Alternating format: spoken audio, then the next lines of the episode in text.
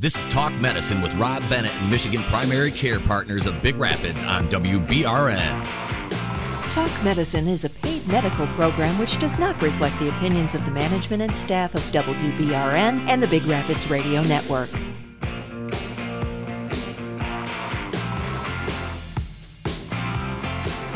Welcome back to Talk Medicine. This is Rob Bennett with Dr. Harpreet Singh from Michigan Primary Care Partners in Big Rapids, MichiganPrimaryCarePartners.com. This is News Radio WBRN, sponsored by Metron of Big Rapids, caring for people one person at a time. And, uh, well, good morning, Dr. Singh. Good morning. How are you doing? Doing great. And uh, this week we're going to be talking about uh, kidney stones and the various uh, fun things that come up with kidney stones. First of all, we want to start off with what is a kidney stone? So, you know, the reason why I picked up uh, this was uh, because the you know we just recently did a urine tract infection, and uh, it just connected more because as I was reading and preparing for my talk, I said, you know what. I think the best topic will be the kidney stones because they are connected. If you have a urine tract infection, now the patients and the people will be wondering why they're connected. So that's where the, this first question comes into what is a kidney stone? Mm-hmm. So basically, a kidney stone is a solid material um, made. So what ex- uh, made in the kidneys or formed in the kidneys? So first, uh, before we go into what exactly is what how it is made and what types are there, first we need to make listeners understand how the kidneys are. So, okay, I'm going to try my level best uh, via the airways how the kidneys exactly work. Okay, mm-hmm. so kidneys have you can imagine uh, 1.2 million filters in the kidneys. Okay, so you can imagine a kidney bean, like that's why kidneys, kidney mm-hmm. bean. Okay, have an idea of a kidney bean, and on the outer side of that kidney bean is like you can say cortex okay? In the inner side is the medulla okay?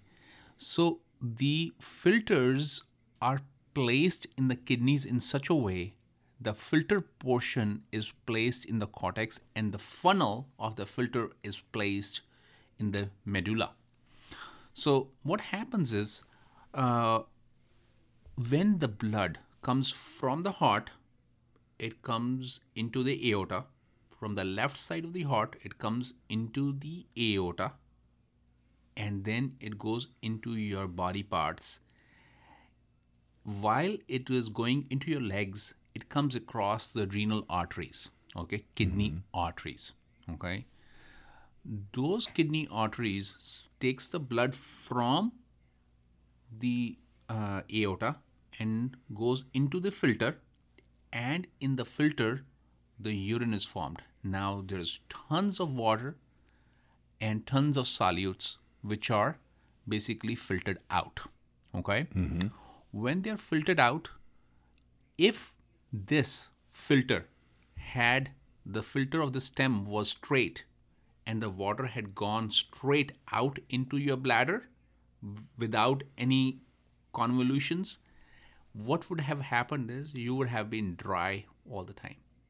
So God has designed kidneys in such a way that these, uh, the stem of the filter, which is sitting in the medulla or inner part of the kidneys, is a hairpin shaped and it bends and bends and bends. During the process of formation of urine, the water which has been filtered out is absorbed back into your body mm-hmm. and taken back into the heart.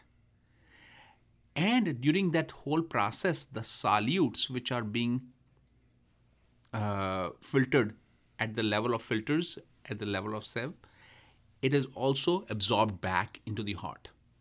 Okay, so now we have a funnel or the filter funnel, and it has a stem which is bent like a hairpin, mm-hmm. and a lot of bends are there, and the water and solutes go in and it is absorbed back. About 95% is absorbed back. And 5% comes in as a urine.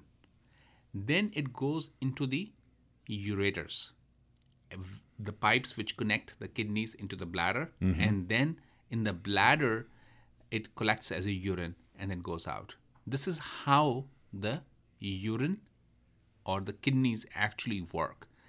Now, what happens is sometimes you have an excessive amount of some solute which is pouring out.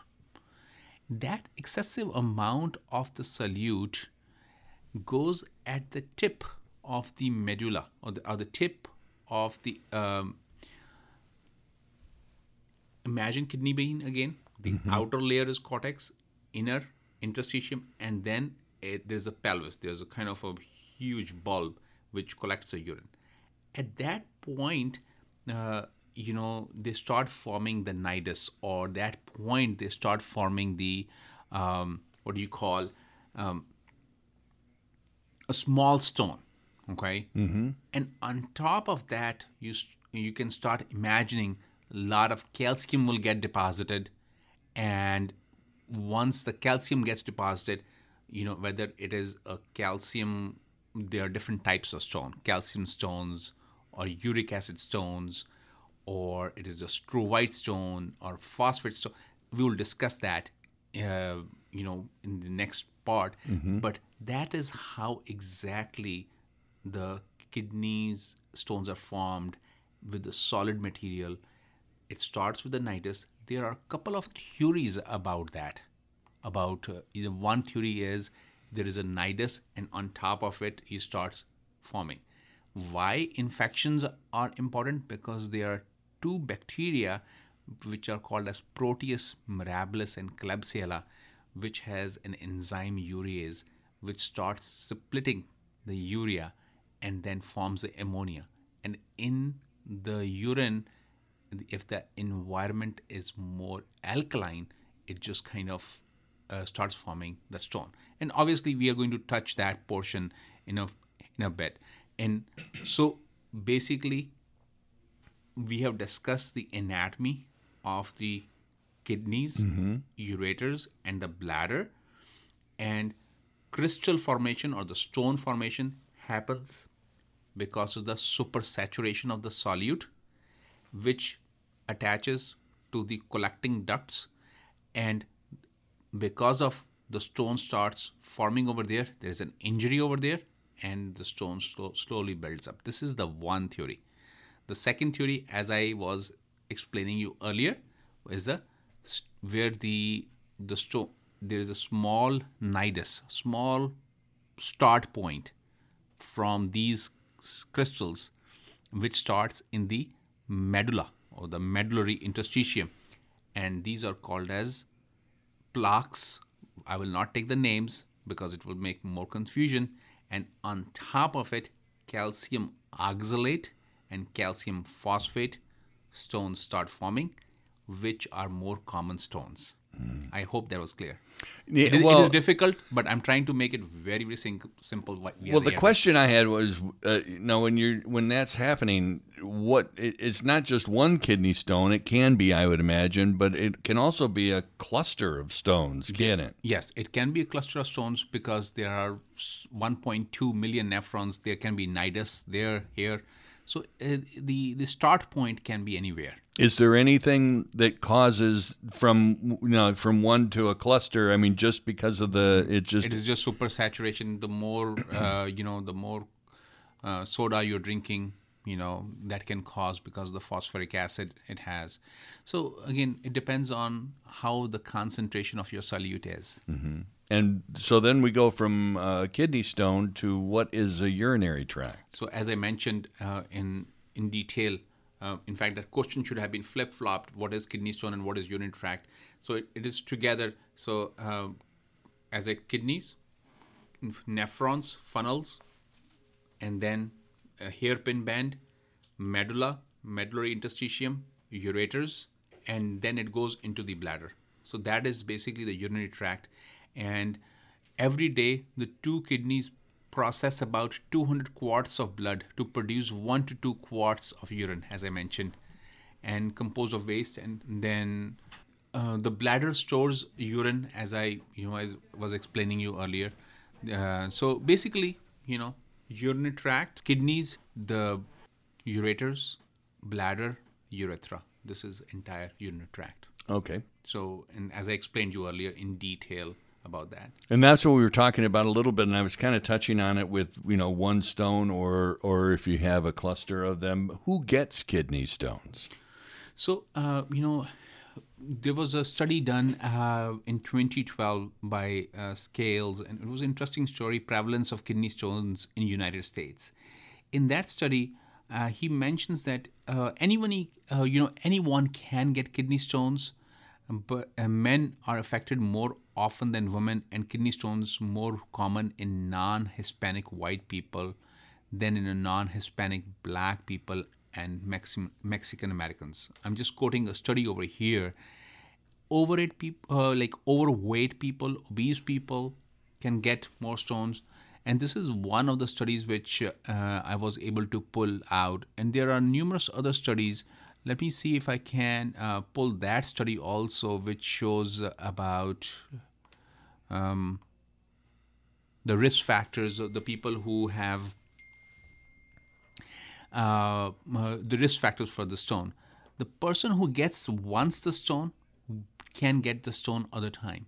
Also, the people who have bariatric surgery or uh, people who get into the uh, you know they get the gastric bypass they can get people who have diabetes people who have obesity gout all these things will increase the urine ph as i was mentioning in alkaline environment if the ph of the urine is high again it's a complicated topic. I'm trying to break it down. And obviously the medications the triamterene indinavir and obviously the less water consumption. These people can have uh, more propensity for the stone formation.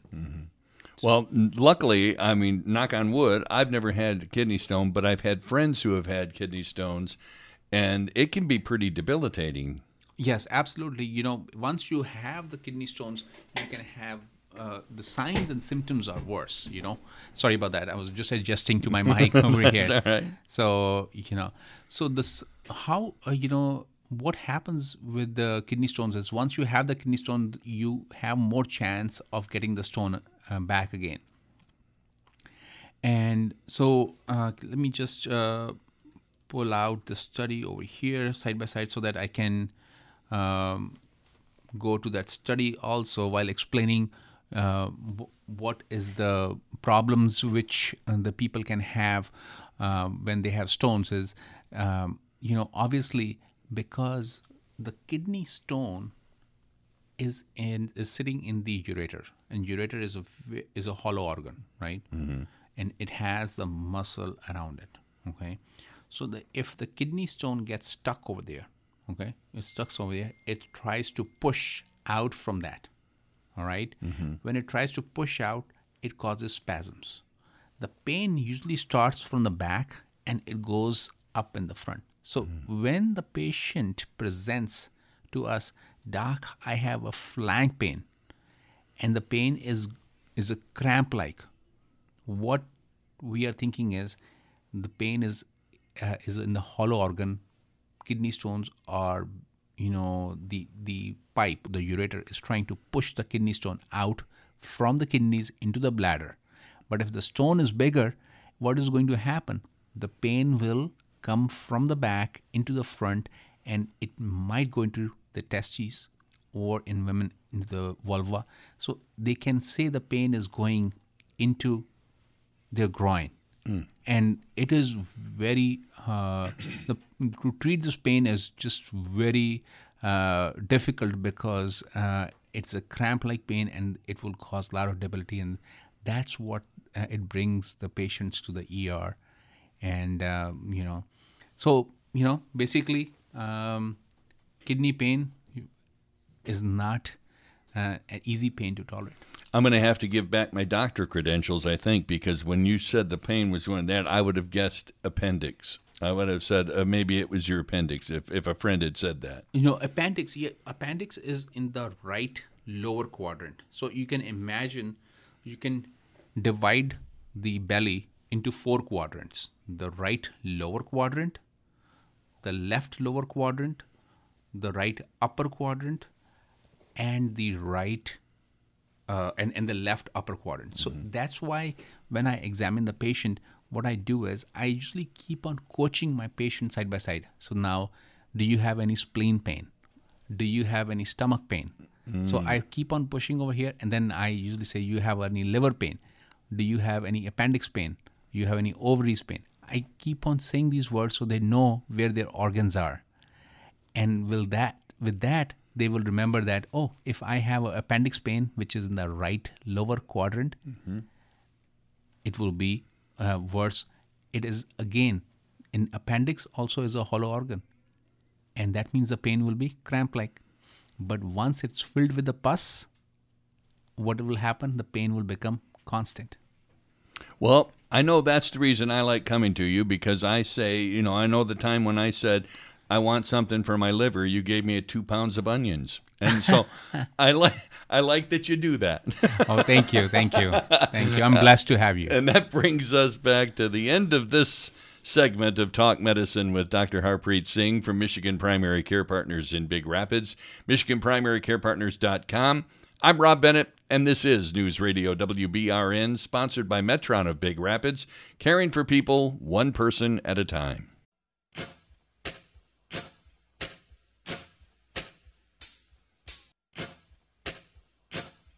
You're listening to Talk Medicine with Rob Bennett and Michigan Primary Care Partners of Big Rapids on WBRN.